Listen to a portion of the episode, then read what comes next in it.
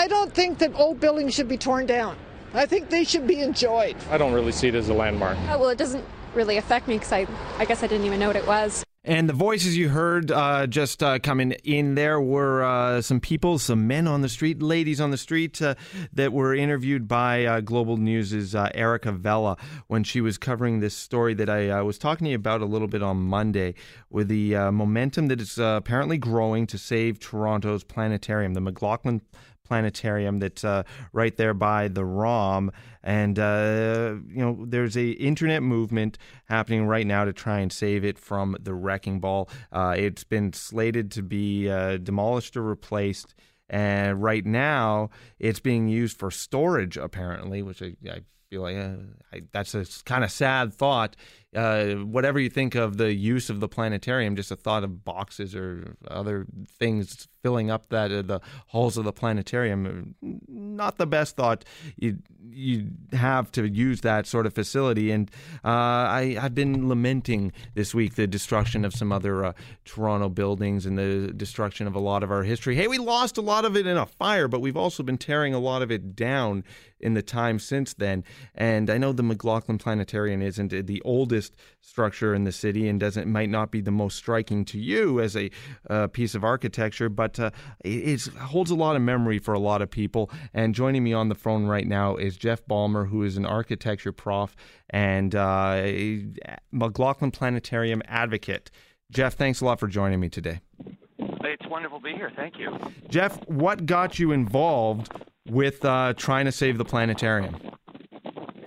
Well, um, there's a short answer and there's a long answer. I guess. Let's go with the short one, but just okay. Uh, two years ago, the University of Toronto, who uh, own the building and the property, they they bought it from the uh, from ROM uh, in 2009, announced that they had uh, sort of development proposal uh, for that part of their campus that would involve the inevitable demolition of the McLaughlin Planetarium building. And that kind of uh, motivated me to launch a Facebook page and try and uh, build support that was out there to say what uh, many consider a, a real icon of mid-century modernist architecture in city of Toronto. And when it comes to you bring up mid-century architecture, if, for a lot of people now, this may, might not necessarily be their cup of tea. You know, we can look at an old bank building and say, "Hey, that's an old piece of architecture." We can look at an old church and say, "That's a beautiful old piece of architecture." But some of the mid-century boxy square stuff kind of turns some people off, and they say, "I don't really like that." But how important is it to try and keep that kind of stuff alive uh, when when we try and look at sort of the footsteps backwards through time in our in our city? Well, you're right. Uh, it's it's a bit of a harder sell to, to make the case to the general public uh, to preserve a building that was built in 1968. But keep in mind, back in 1968, you know, around the time that the new city hall had been just completed, uh, there was a real strong sentiment that we should pull down the old city hall. Now, today, of course, if you were to tell people, hey, should we tear down the old city hall, people would say, are you crazy? Mm-hmm. Are you nuts? But just 40, 50 years ago, it was considered an eyesore, a dinosaur. Buildings from that era were just considered not worthy of preservation. And there were beautiful buildings around Nathan Phillips Square that were torn down that were maybe only 40, 50 years old at the time. Right. So, right. are you sort is the parallel I'll, I'll take from that is, you know, when you look at something that's only 40, 50 years old, if we tear it all down now, we'll never have any of it left over when it is time to start trying to defend it when it's 100 years old. True. Uh, and inevitably, a lot of stuff in, in a city like Toronto is, is going to get torn down. Uh, it's just inevitable. This is a desirable place to live. It's probably the greatest city in the world. I'm a native of Toronto. I don't live there in, uh, anymore right now, but um, and there's a lot of folks who want to come live there, and and that's a good thing in general.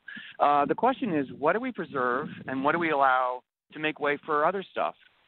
And, and, that's one of the things. And I'm not a proponent of stopping development. I'm a big fan of the development. Like I said, I live right. in a big glass condo downtown. Right now, I'm in a big glass building by the lake, and I'm watching a crane swing almost overhead here in in the studios at AM 640. And I I'm a big fan of all that, but at, at, you don't want to build too much of that at the cost of losing eye compared to the, you know, you chop off a tree and you look at the rings of the stump and you can look through time and almost you could look at the ROM and you can see the older structure. You can see that big uh, glass tumoury thing that's coming off of it on the other side. But then on this side, on the south side, you can look at this piece of mid-century architecture that uh, is uh, left over from from that time of the d- city's development.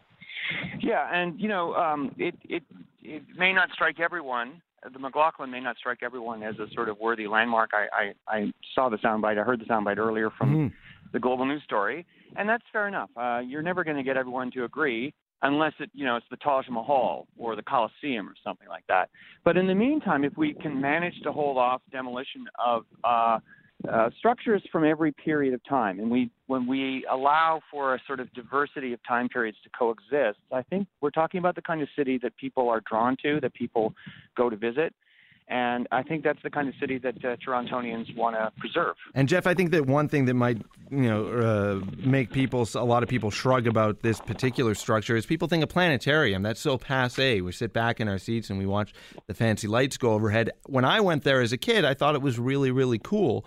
But maybe now you want to bring your kids there because they've seen, hey, they've got Google Earth on their uh, computer right in front of them or on their tablet, so they don't necessarily need that look at the stars that that you can get at a planetarium. What kind of uses does this building have if it doesn't get destroyed or? Uh... Well, um, two things there. One, I don't think that planetaria are necessarily passe. If we look at other major cities in North America, throughout the world, they're thriving. And even the small uh, planetarium that we have there in Toronto at the Ontario Science Center mm-hmm. is apparently quite popular. It's much smaller than the old McLaughlin, and I think that a city the size of Toronto could merit a much larger facility like the original McLaughlin, 350 seats, or the Adler or the Hayden uh, Planetarium in New York and Chicago. So, um, and there are all kinds of amazing new technologies uh, that have um, sort of kept pace with the technology from you know back in the day when you or I might have been uh, there on a field trip. Uh, to your point of uh, other potential uses for the McLaughlin building, um, that's an open question, and one of the things that sort of encourages me in the face of what many say is the imminent demolition of the building is that the uh, the University of Toronto hired an amazing architecture firm who are looking at uh, master planning. Uh, Diller Scofidio Renfro. They're based in New York, and their hallmark is really innovative solutions. So I'm encouraged that if anyone can sort of make the case to the client, University of Toronto, that that building can be adaptively uh, you know, restored through some other use, maybe a recital hall uh, with the faculty music. Who knows? Uh, I'm I'm interested in any and all uh, uses that would help, you know, adapt that building and preserve it. Awesome, Jeff. Really appreciate you joining me today. Uh, where can people uh, find out more information and uh, join that Facebook group? We uh, Save the McLaughlin Planetarium. Uh, that's a Facebook page. We have uh, a, a change.org petition. If you Google Save the Planetarium, uh, folks should be able to find that. And, uh, and, in both cases, we're posting all the sort of recent media uh, interest that that we're seeing. thanks, in folks, in part, like folks like you guys. So thank you so much. Appreciate it, Jeff. Thanks so much for your time and good luck in the fight to save this uh, piece of uh, Toronto history. I know a lot of people have been there for uh, uh throughout their uh, life and uh, through their childhood. That's Jeff Balmer, who is a architecture prof and an advocate trying to save the McLaughlin Planetarium. I am Chris Crescent. I'm filling in for Kelly Cutrara.